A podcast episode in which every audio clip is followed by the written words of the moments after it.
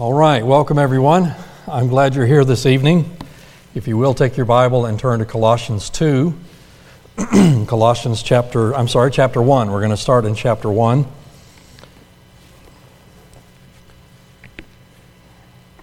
I appreciate the opportunity to uh, speak in this service. I have two recurring dreams when, uh, when I've got, you know, I, I preach somewhere almost every week, uh, most weeks throughout the year in, in some place. And all my, all my preaching ministry, I've had two recurring dreams. One is it's time for me to preach, and nobody showed up. and um, my wife's heard enough of my sermons, so I can't even preach. If she's the only one here, I may as well not preach, you know. And then the other recurring dream is I get up to preach and I forgot my notes. I couldn't. I can't find my notes. And I'm not a uh, off the cuff or extemporaneous speaker. I've got to have notes. I've got to have it thought through. I, I, I got to know what I'm going to say. so I have my notes, and you're here. So it's going to be it's going to be a decent night anyway. Uh, I came in earlier, and I I won't say who it was, but I asked someone, "Have you had a good day?" And they started their answer with, and I said, "I don't know if I even need to hear the rest of the answer."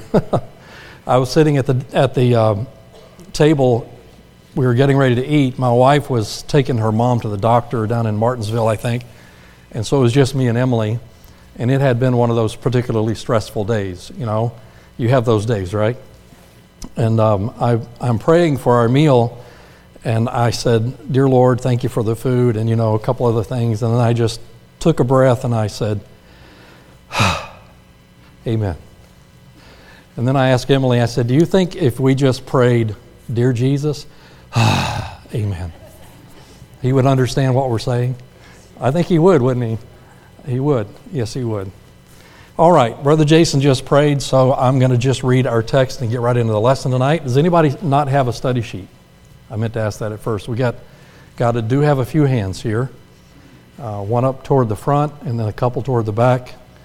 Give Brother uh, John Darty two of them. He can't read very well.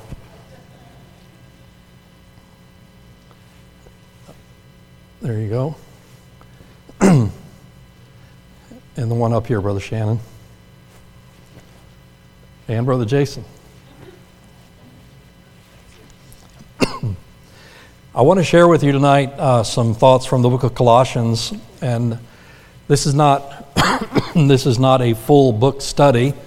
I'm, I'm pulling out of the book what I call the Christian life according to Colossians.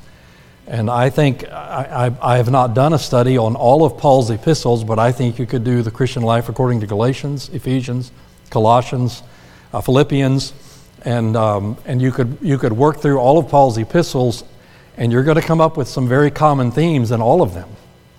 But in each one of them, there's some unique aspects to, to what's taking place and how Paul is trying to encourage and edify the church to walk in Christ, to live in Christ, and so forth. And there's some great things uh, specific here to the book of Colossians. And this really is a two part series, so maybe at some point in the future I'll have opportunity to give you the second part of it.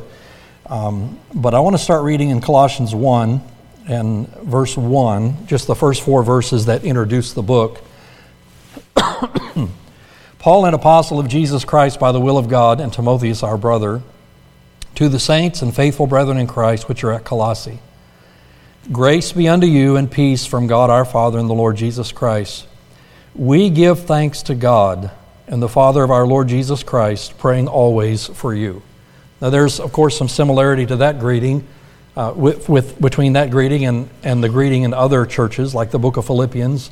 I thank my God upon every remembrance of you, is verse 3 of chapter 1 of Philippians. And so, what we see in there is Paul's endearing heart toward the church of Colossae.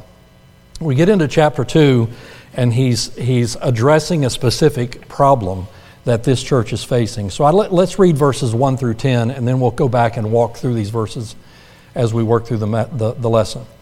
Chapter 2, verse 1 For I would that you knew what great conflict I have for you, and for them at Laodicea, and for as many as have not seen my face in the flesh that their hearts might be comforted, being knit together in love, and unto all riches of the full assurance of understanding, to the acknowledgement of the mystery of God and of the Father and of Christ, in whom are hid all the treasures of wisdom and knowledge. And this I say, lest any man should beguile you with enticing words. For though I be absent in the flesh, yet am I with you in the Spirit, joying and beholding your order and the steadfastness of your faith in Christ. As ye have therefore received Christ Jesus the Lord, so walk ye in him, rooted and built up in him, and established in the faith as ye have been taught, abounding therein with thanksgiving. Beware lest any man spoil you through philosophy and vain deceit, after the tradition of men, after the rudiments of the world, and not after Christ. For in him dwelleth all the fullness of the Godhead bodily, and ye are complete in him, which is the head of all principality and power. I want you to see, first of all, tonight on your study sheet, if you want to fill in the blanks, the theme of this lesson is that right doctrine produces right living. And when, when we observe errant behavior, it is always because there is errant belief. We always live out of what we believe. We always live out of the truth that, has, that our mind has accepted. Uh, just like a muscle will, uh, I'm sorry, a, a um, muscle will not function properly if it's not attached to a bone. You can have you could have a huge bicep, like kind of like mine. You could have joke. You could have a huge bicep, but if it's not attached at each end to a bone, it isn't going to operate the arm properly. And the skeletal system that serves as the framework for the church and for the believer is doctrine, the doctrines of God's Word. You can have the greatest people, uh, socially speaking. You, you can have people with giving hearts. You can have people with with, with loving hearts, but if we are not unified around the right doctrine, the framework of the church is missing, and the church can't be what it is supposed to be. The skeletal system upon which the church hangs and the life and our Christian life hangs is the doctrines of God's Word. and another common theme throughout Paul's epistles is to remind us of the doctrine, to teach us of the doctrine, to talk about sound doctrine. So, there's some similarity here with the book of Galatians. They, the, the Galatians were under attack by the Judaizers trying to add works to salvation, and that wrong teaching had caused some wrong living. And in Galatians 3, verse 3, here's how Paul said it to them. He said, Are you so foolish, having begun in the Spirit, are you now made perfect by the flesh? You were on the right track with truth. You've been fed some false teaching, and now you're getting off track and you're trying to live in your own flesh and, and do the, uh, uh, live your Christian life in your own flesh. So, the same point here in Colossians. The Colossian congregation was under attack by a group of Jews who were mixing legal ordinances, and you can read that if you continue on in chapter 2. uh, circumcision, food regulations, uh, dietary restrictions, the Sabbath, the new moon, and other prescriptions of the Jewish calendar where they're trying to mix all that with the, with the Christian faith. The, the right word for that is called syncretism, the mixing of religions. For example, uh, you've, you've uh, seen people from India with the big white headdress on. The Sikh religion, that's S I K H, that's a blend of Islam and, um, and Hinduism. That's a syncretistic religion um, animists in Africa and, and, and in some parts of Central and South Asia will mix Islam with their animism. And so it's all blended. And so the Jews were trying to blend in the Jewish regulations and feasts and observances and new moons and all of that stuff. They're trying to mix that in. And Paul's trying to show them how this mix of false teaching was going to negatively affect their Christian living because there is always a union between doctrine and practice. How you live, here's the second blank, is always determined by what you believe. How you live is always determined by what you believe. correct theology will produce correct living. Uh, I had a college professor that said this frequently you only really believe that which moves you to action. And we do. We live our lives based on what we believe in our mind.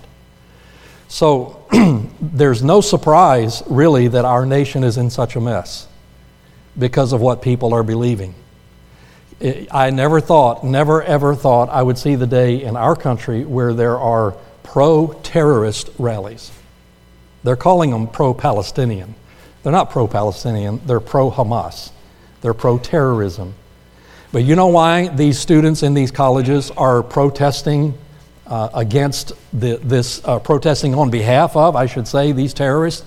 Because of what they've been taught in the classroom. And the lies they believe are producing the behavior that they're exhibiting. And so Paul is going to show us here that the importance of right doctrine it produces right living. If you, if you study Paul's epistles, I, I'm, I'm, I'm going to stop referring back to this after this, but if you study Paul's epistles, Romans 1 through 11 talk about the doctrines uh, the doctrine of justification by faith, the doctrine of the substitutionary atonement. Very doctrinally rich, Romans 1 through 11. And then Romans 12 1 says, uh, um, how does the verse start? Romans 12 1. Somebody help me. I beseech you, therefore. I was thinking of the word therefore, but I knew it didn't start with the word therefore. I beseech you, therefore, because of what I just taught you in this rich doctrinal section of the scripture, you present yourself a living sacrifice to Christ. In Ephesians chapter 1 through 3, he talks about our standing in heavenly places and, and we're in Christ and all of these rich doctrinal teachings. And we get to chapter 4, verse 1 of, of Ephesians, and he says, Walk worthy of the calling, uh, of, the, of the vocation wherewith you're called. And so Paul is, is dealing with that theme here in this book as well. And he deals with it in, in four sub themes, if I could call them that, in this vital letter uh, here to the, to the uh, saints at Colossae. So, number one on your sheet, the first admonition here, this is theme one of four that I want to share with you in this two part series whenever part two comes around. So, we're only going, only going to get to the first one tonight. Walk in divine wisdom. Walk in divine wisdom. Chapter 2, verse 1 through 10 is where we find this particular theme. The first thing we find uh, is hold to truth and not opinions. This is letter A under, under that, uh, um, yeah, letter A under main point number one here. Hold to truth, not opinion. Uh, if we know that believing the wrong thing leads to wrong living, Paul is concerned that the Colossians might be sucked into this false teaching contrary to the gospel he had, he had, uh, um, he had taught them. So, verse 4, if you look at verse 4, it says, it says, And this I say, lest any man should beguile you with enticing words. The word beguile means to delude or deceive. Now, I personally believe there are a lot of people who believe false teaching that are not necessarily deceivers. They don't have the purpose of messing up your life and deceiving your life. They're deceived themselves and they just propagate the deception they have come to believe. But there's a whole lot of false teaching that goes on that has the goal of deceiving you and beguiling you into believing something that is not true. And the other evidence of that is in verse 4 as well beguile you with enticing words. The word enticing there just simply means persuasive language. They're very persuasive, they're very believable. What they say sounds plausible. False teachers are slick. There's always some truth in false teaching. Now, what I fear that some of us, some of us who, who feel that we believe truth and we hold to truth, we reject some systems or, of teaching uh, because we know it's, it's, it's false, but we also reject the whole package, even the truth that's contained therein. And here's an example. I, I, I said this in my last Sunday morning sermon. Uh, I'm not a Calvinist, but we, and we reject Calvinism, but in Calvinism, they believe in, strongly in the sovereignty of God. Now, if you throw out the sovereignty of God along with throwing out the package of Calvinism, you got a serious problem because God is absolutely sovereign. God is in charge in this world. Can I get an amen right there?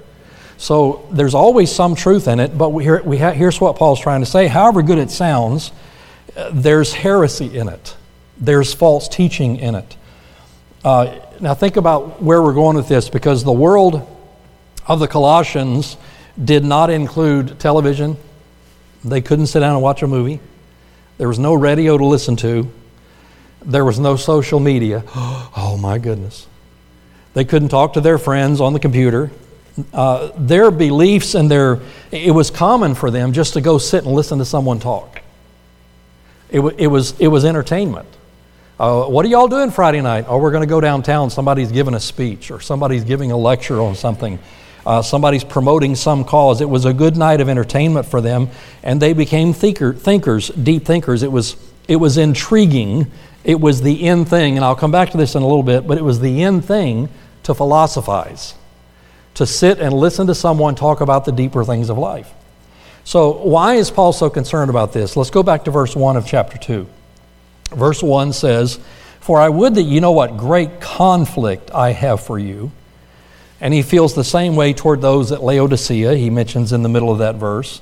And for as many as have not seen my face in the flesh, I, I, I have a heart for all of you, even if I haven't met you as part of this church at Colossae. And he's reminding them that he had suffered to bring them the truth.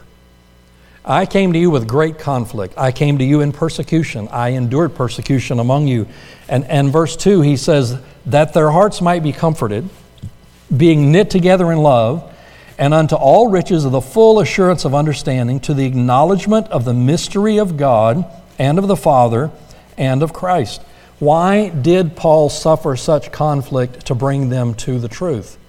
It was so they would know God. So they would know God. Ephesians 1, verse 18, Paul expresses this to the church at Ephesus when he said, I'm praying for you, and I'm paraphrasing that part, he said, I'm praying for you that the eyes of your understanding will be enlightened. Have you ever, have you ever had someone try and explain something to you and you just didn't quite get it and you say, Can you, can you explain that again? And they go through it one more time and you say, Oh, I see. You ever said that? You didn't see anything. All they were giving you was words, but you saw it right here. That's what Paul is talking about in Ephesians 1:18 that that you will see the truth. You will see the mystery of God and the Father and of Christ. And Colossians 1 9, he prayed for that church, or for this church rather, just one chapter back, to desire that you might be filled with the knowledge of his will. Why did Paul suffer so much to bring them the gospel message? So they would know Christ. Now, the next question what is the value of knowing God? Look at verse, verse uh, 3. In whom? We're talking about God the Father and Christ, in whom are hid all the treasures of wisdom and knowledge. God is the source of all truth. And everything you want to philosophize about, everything that you hear, every teaching that comes, your, comes across your, your, your, your way, has to be measured against the God who is the source of all truth. Verse 5, he speaks of his affection and his love for them. He said, For though I be absent in the flesh, yet am I with you in spirit. He felt a little bit helpless here, but he loved them like a father loves his children. How many of you have uh, students in, uh, who are away in college right now? Pastor Wall, uh, Brother Tidball, Brother Handy, uh, Mrs. Charles Wood, right? Uh, the Ganaways and I probably missed a hand or two. And uh, next year at this time, I'll have a daughter away in college, and I don't even want to think about it because the idea of dropping her off there just tears my heart out already. My wife says, when we drop Emily off at college, I'm not going to cry all the way home. She's going to Pensacola. She said, I'm going to the beach. well, you can go to the beach if you want to, and if you drag me to the beach, I'll just cry at the beach. You know, I'm going to cry. I know I am. But Paul Paul almost felt hopeless, or helpless rather, for the church at Colossae, and, and he had done everything he could do for them. He had taught them truth. And, and in Acts chapter 20, when Paul is meeting with the, the elders of Ephesus and he's about to walk away, in Acts 20, verse 32, he said, And now, brethren, I commend you to God and to the word of his grace. I give you to God and his truth. You know, as a parent, you do everything you can to raise your child right to build their character, to help them learn how to make right decisions because the day is going to come, they go off to school and you're not looking over their shoulder. You're not reminding them, no, you shouldn't do that. No, that's not a good decision. They're, they're on their own, so to speak. The day is going to come, and, and, and, and that's exactly what Paul is describing here.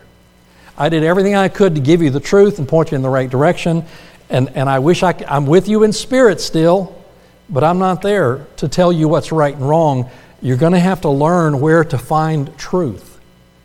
And in Him, in whom? The, God the Father, God uh, and, and Jesus Christ. Verse 3 In them are hid all the treasures of wisdom and knowledge. In verse 6, please. As ye have therefore received Christ Jesus the Lord, so walk ye in him. The theme I gave you at the very beginning, that right doctrine produces right living, that's what verse 6 is all about. As you received Christ, so walk ye in him. There is the link between theology and behavior. And some of the Colossians had begun to be affected by this false teaching. They had begun to abandon the doctrine Paul had taught them and by which they were saved. Verse 7, please. Rooted and built up in him and established in the faith, abounding therein with thanks, as ye have been taught, abounding therein with thanksgiving. Uh, if, if you have okay if you have a child away in college and, and they're going through some difficult times and you get on the phone with them you're going to if they if they talk to you about what they're dealing with at that point you're going to remind them of what's right you're going to remind them of, of, of what is right and what you tried to teach them before and here's paul trying to help the colossian christians to root their lives in jesus christ that they would know him they would walk in him rooted has the image of, of a strong tree with a thick root system deep in the earth established the idea of constancy, the idea of, of not being, not wavering. Uh, Ephesians 4 would describe this as not carried about with every wind of doctrine. The idea here is that truth must be a filter for everything you hear, for everything you're taught. It is not the opinions of men that should guide our lives, but as ye have received Christ Jesus, so walk in him because in him are all the treasures of wisdom and knowledge. Hold to truth, not opinions. Next, write this one down if you will. Avoid all that is not rooted in Christ. Avoid all that is not rooted in Christ. Verse 7, we just read, rooted and built up in Him. And verse 8 begins with this word, beware. Beware, now listen how strong this language is. Beware lest any man spoil you. Spoil means to ruin. Um, someone gave us today some, some deer meat, and I'm, I'm grateful for it. Can't wait to eat it. But if I took the deer meat home and laid it on the counter and said, you know, we don't, I don't want that today, let's eat that on Saturday, it would lay there on the counter and spoil, wouldn't it?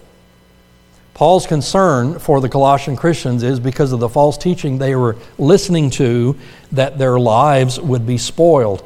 It also has the idea of being carried away captive, like the spoils of war.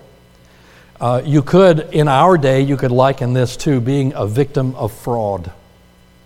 Did you hear about the, the guy whose last name, there's a football player in the NFL, I think he plays for the Baltimore Ravens which is one of my least favorite teams. I root for the Miami Dolphins and whoever's playing the Baltimore Ravens. There's a guy on that team, his last name is Likely. And I saw this the other day that somebody, last name of Likely, they named their son Scam, and he has a lot of trouble getting answers to his emails. but this is this is this uh, phrase right here, "Lest any man spoil you," uh, could be likened to being the victim of a scam, the victim of a fraud. He, he sees these people as being led away captive to erroneous philosophy. Uh, they're leading captive their understanding and leading captive their behavior. Because with your beliefs go your behavior.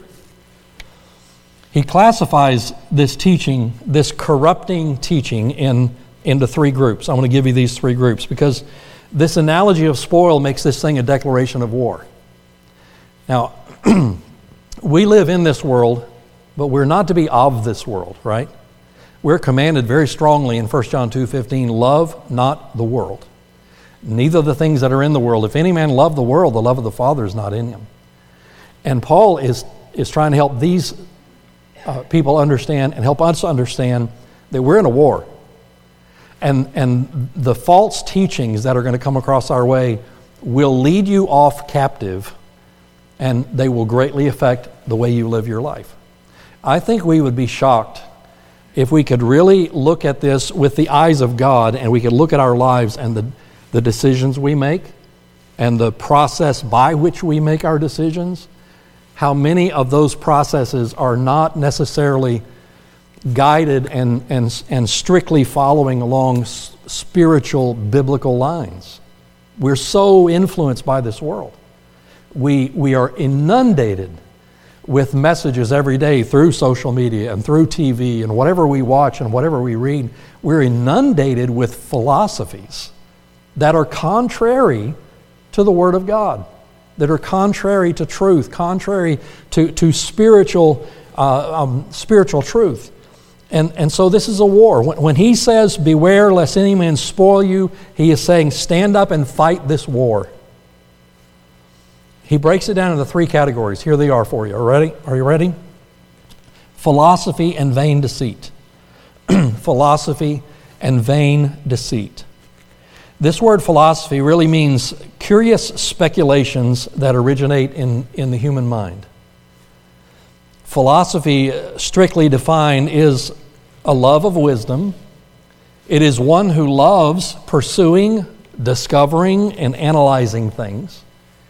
Now, is there anybody here you, you feel like your personality uh, makeup is kind of built around an analytical mind? How many of you feel like you have an analytical mind? I do to a degree.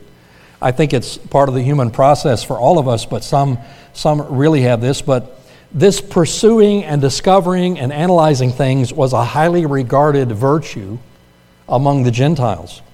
They prided themselves on being logically disciplined they prided themselves on, on critical inquiry into the basic questions of life. In Acts 17, verse 21, Paul is preaching at Athens, and here's how he describes them. He said, For all the Athenians and strangers which were there spent their time in nothing else but either to tell or to hear some new thing. Did you know that the word philosophy in verse 8 right here is the only use of this word in the whole Bible? and it is a warning. because this can become the kind of thinking that appeals to a man's ego. Do you know why an atheist is an atheist? Because he's got a huge ego. You agree with that? He thinks that this, this thinking organ that he possesses in his head, is on equal terms with the God who created him. Well, that's a big ego, isn't it? And, and it can appeal to our ego, it can appeal to our intellect. The natural desire of man is to set himself up, uh, up uh, equal to God and, and the, think, to think we can find the answers within ourselves. Uh, in the first century, I read this uh, in an article, exploring fundamental questions, philosophy and, and this, this vain deceit meant exploring fundamental questions about existence, ethics, about knowledge, there were philosophical schools such as Stoicism, Epicureanism, and they gain followers who are interested in seeking wisdom and seeking practical guidance for navigating all the issues of life. But the big problem is that these things are not rooted in Christ. They're not rooted in Christ. I don't know if there's any place to better illustrate this than in Tibetan Buddhism. I've been to Kathmandu, Nepal. We have an associate who is, uh, who is there uh, learning the language, and, and we're translating the scripture into one of the Tibetan languages. But in the monasteries, and they're, they dot the whole landscape, they have gold roofs, and so you spot them all over the place. And in these monasteries, they will spend hours a day sometimes just sitting there talking about truth, talking about life. And for them, it is a virtue. It is like the highest level of religious involvement is to go very, very deep into these discussions about which they never find the ultimate answers. They, there is no absolute truth for them. They just keep searching and asking and digging and, and, and probing and learning, but it's not rooted in Christ. So they never get to the truth. They never get to the right answers. 1 Timothy 1, verse 4 says it like this Neither give heed to fables and endless genealogies which minister questions, rather than edifying which is in faith. So do. If your curious speculations lead you away from being rooted in the truth of Christ, you're headed off in a dangerous direction. That's how Paul's describing these people who are trying to spoil your life.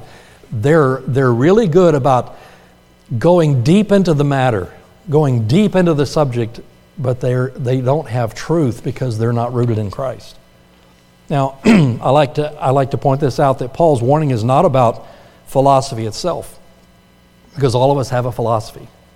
Christianity is a particular philosophy and view of life, isn't it? It's a view of God. And, and we like to sit around, even, even us who, who believe the truth, we like to sit around and argue the finer points of, our, of the doctrines we believe, don't we?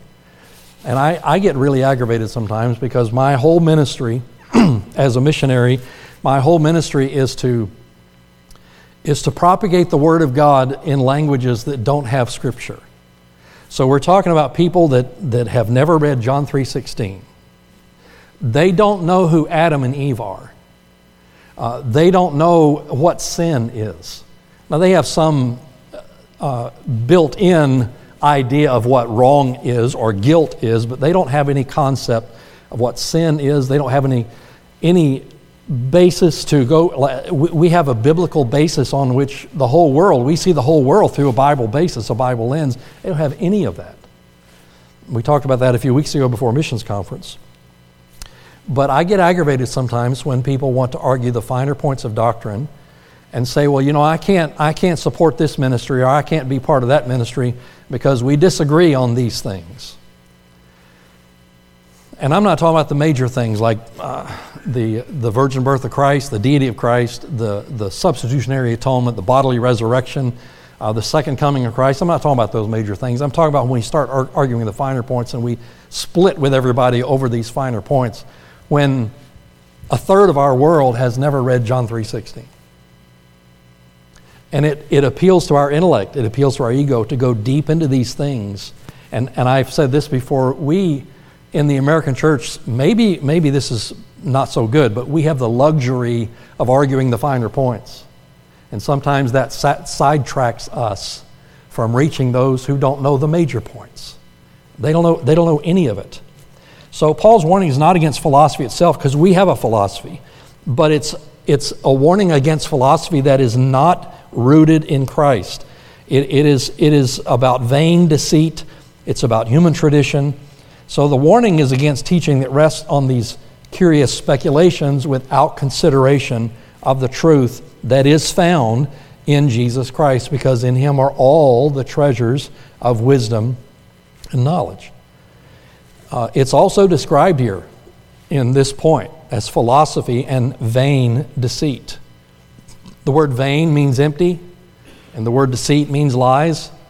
So these are empty lies.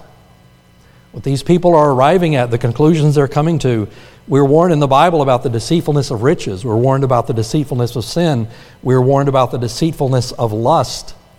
And here in Colossians 2, we're warned about the deceitfulness of curious philosophizing, just looking for some new thing.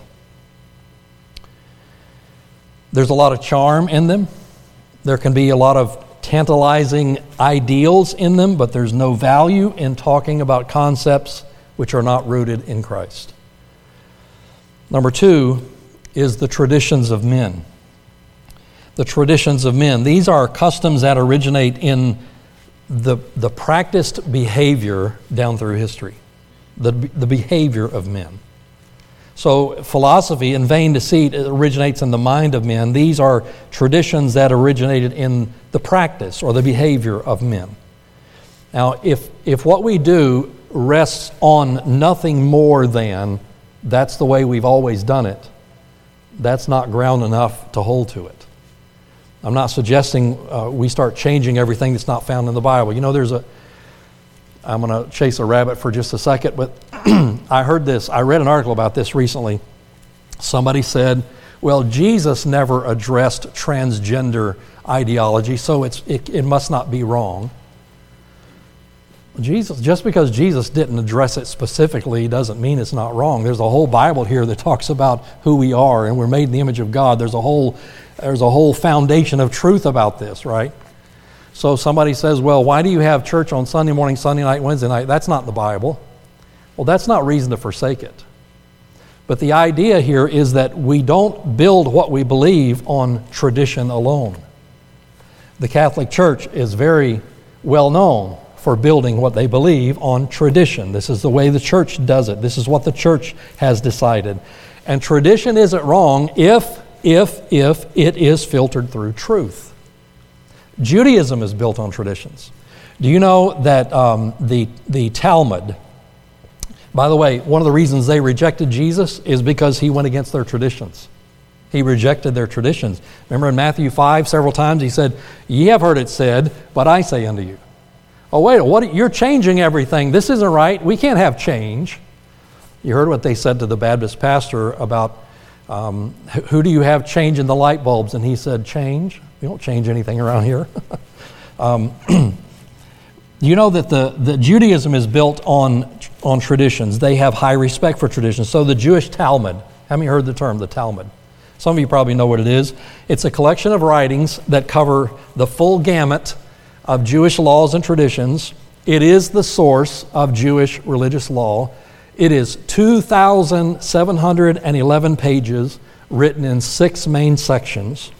There is the Zeraim, which uh, deals primarily with agricultural laws. There's the Moed, which deals with the laws of Sabbath and holy days. There is the Nashim, and that word means women. It deals with the laws concerning women. There is the Nezakin, that deals with seminal, uh, I'm sorry, civil and criminal laws. There is the, the Kodashim that deals with laws about sacrifices, the temple, the dietary laws, and the Taharot deals with laws about ritual purity. You got six volumes, 2,711 pages of the traditions of men. And if, if we do what we do only because that's the way we've always done it, we need to go a little deeper and make sure that what we're doing is rooted in Christ. It's rooted in the truth. Um, in verse 8, you see the very last phrase there, and not after Christ. So, this philosophy and vain deceit, the tradition of men, and the third thing we're going to look at right here is the rudiments of the world. And he's warning against those things that are not rooted in Christ. so, let's talk about the rudiments of the world. These are foundational principles that originate in the system of mankind. So we have philosophy and vain deceit that originates in the mind of man, the traditions of men that originate in behavior of men, and the rudiments of the world that originate in the system in which we live. Foundational principles. You go home and look this up yourself, and, and, and you'll know I'm telling the truth. The word rudiments means elemental spirits, it means spiritual forces. Do you know there are spiritual forces in this world? Notice what it says here in, um, where is it? Verse 10. We'll get back to this in a moment. But ye are complete in him which is the head of all. Look at those next two, next three words principality and power. The rudiments of this world are rooted in elemental spirits. They are rooted in the angelic world, be, uh, uh the demonic angelic world. And this world is a system that we cannot be seduced by. Remember what I said a few minutes ago? This is a war we're declaring against philosophy and vain deceit, against the traditions of men, and against the rudiments of this world, because the goal of all of these things is to beguile you and to deceive you and to spoil your life. The same idea here is this if it's not built upon, if it is built upon this world, it's not after Christ. Now, I challenge you to find me anywhere in the Bible that the Bible speaks favorably about this world system. I quoted from 1 John 2 earlier that we're to love not the world. We're not to be guided and led and ruled and directed by the ways of this world and the philosophies of this world. Why would we build our life on a system that is against God?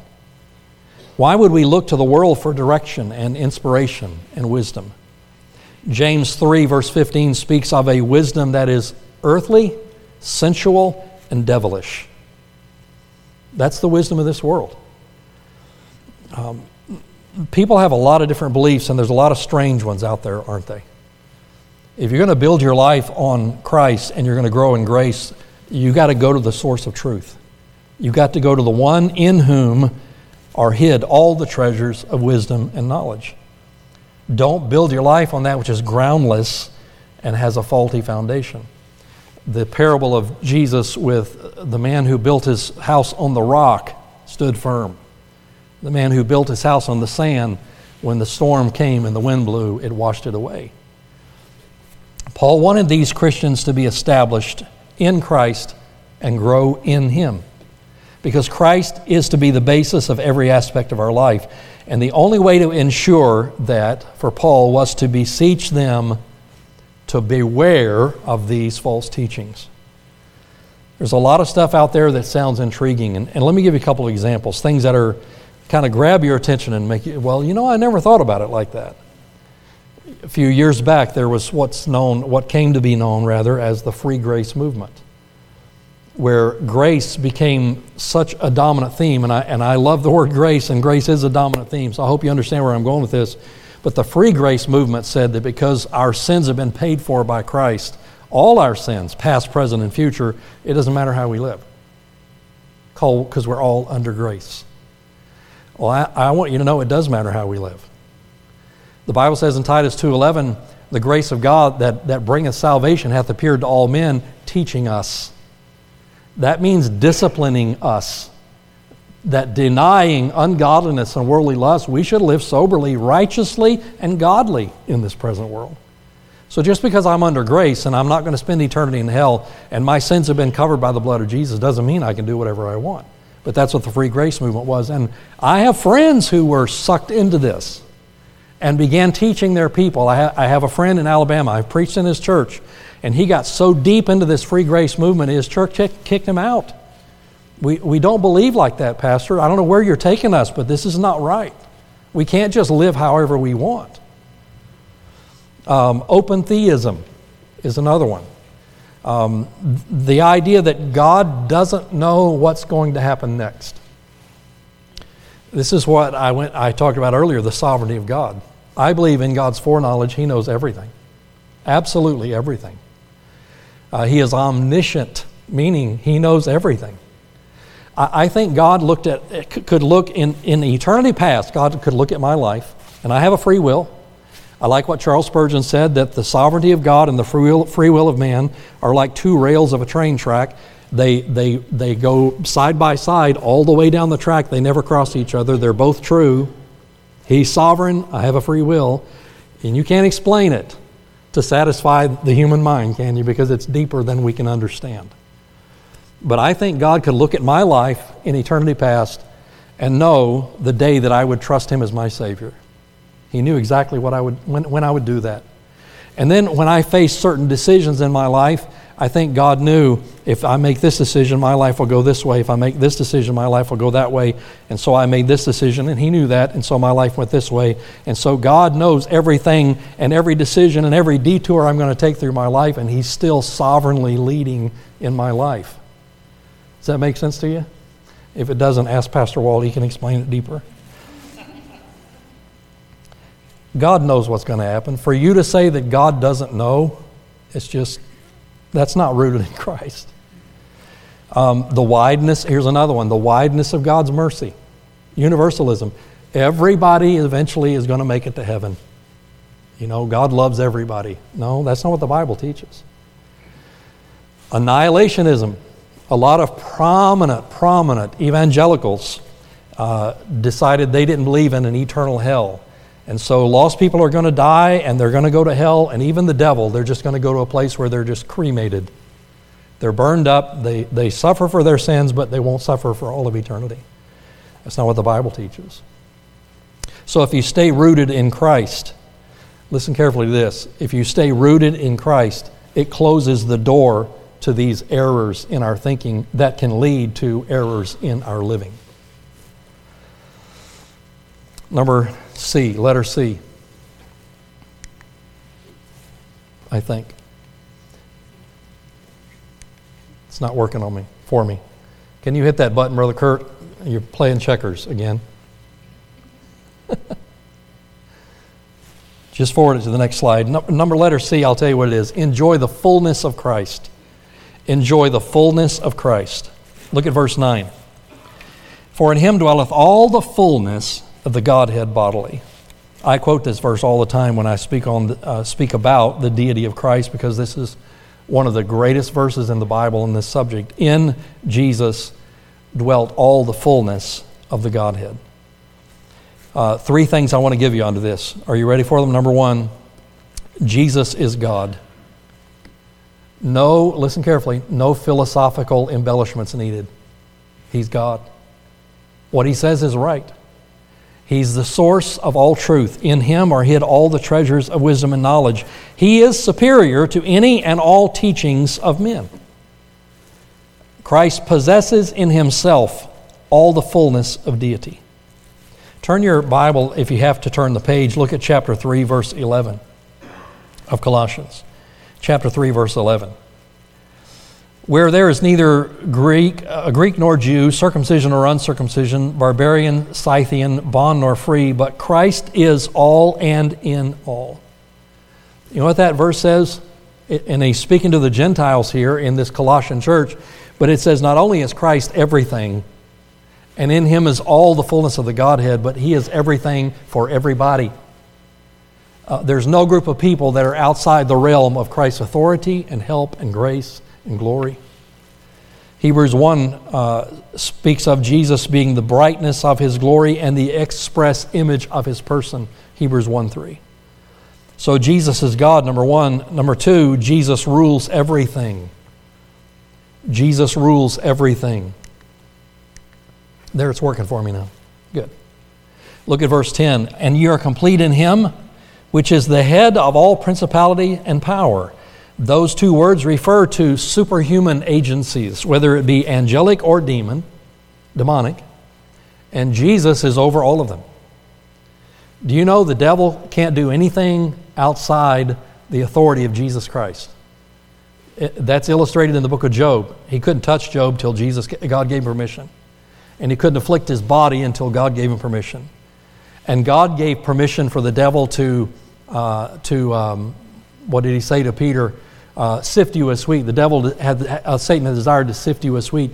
Jesus gave permission to the devil to sift Peter as wheat. If he hadn't given permission, it wouldn't have happened. Because he's the ruler of all principalities and powers. This was very important for the Colossians to hear because they worshiped angels as intermediaries between God and man.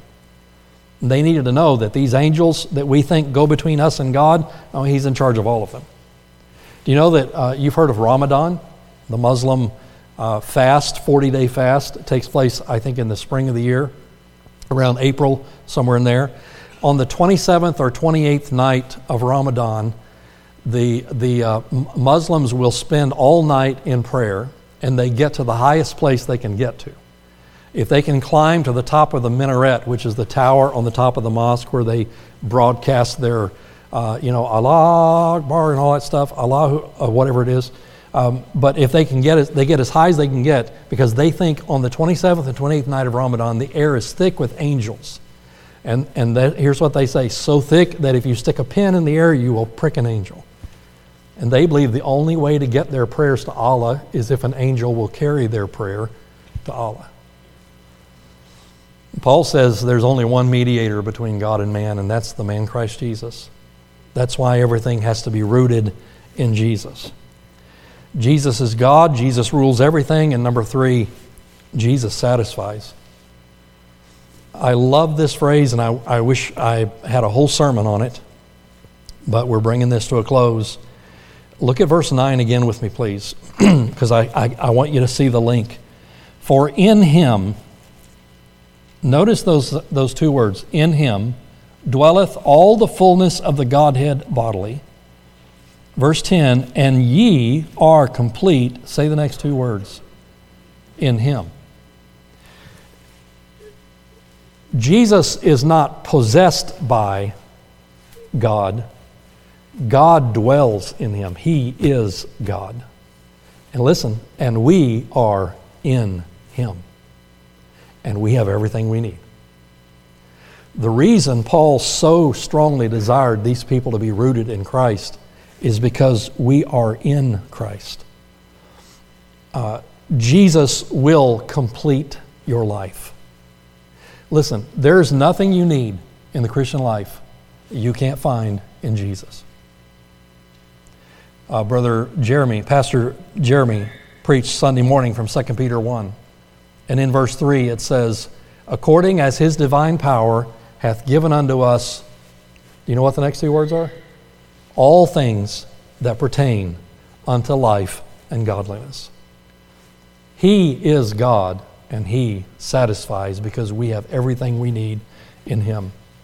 That's a great text on the incarnation of Christ, and I think that's the greatest mystery in all the universe is that God became a man and dwelt among us. We see in this passage of Scripture Christ set in opposition to the philosophy, the tradition, the philosophy and vain deceit of men, the traditions of this world, the rudiments of this world.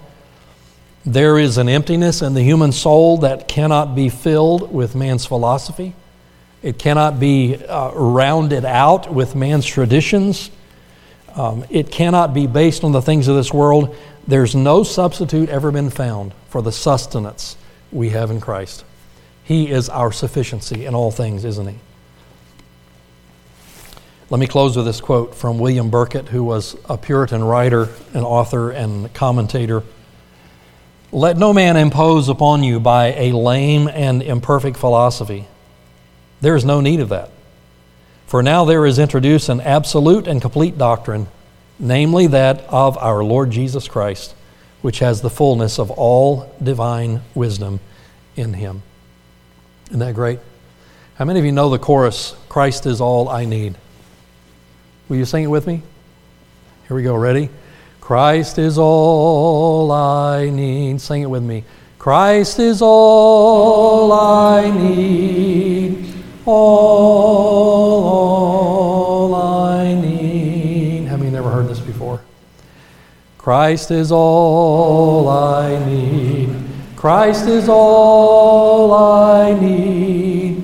All, all I need. There's a second verse, but let's pray and close. Lord Jesus, thank you for your love for us. Thank you for being everything we need.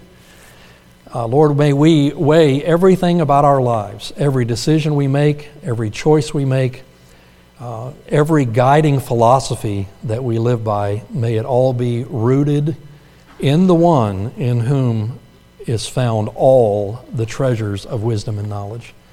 Please help us to apply this truth in our daily lives. In Jesus' name, amen.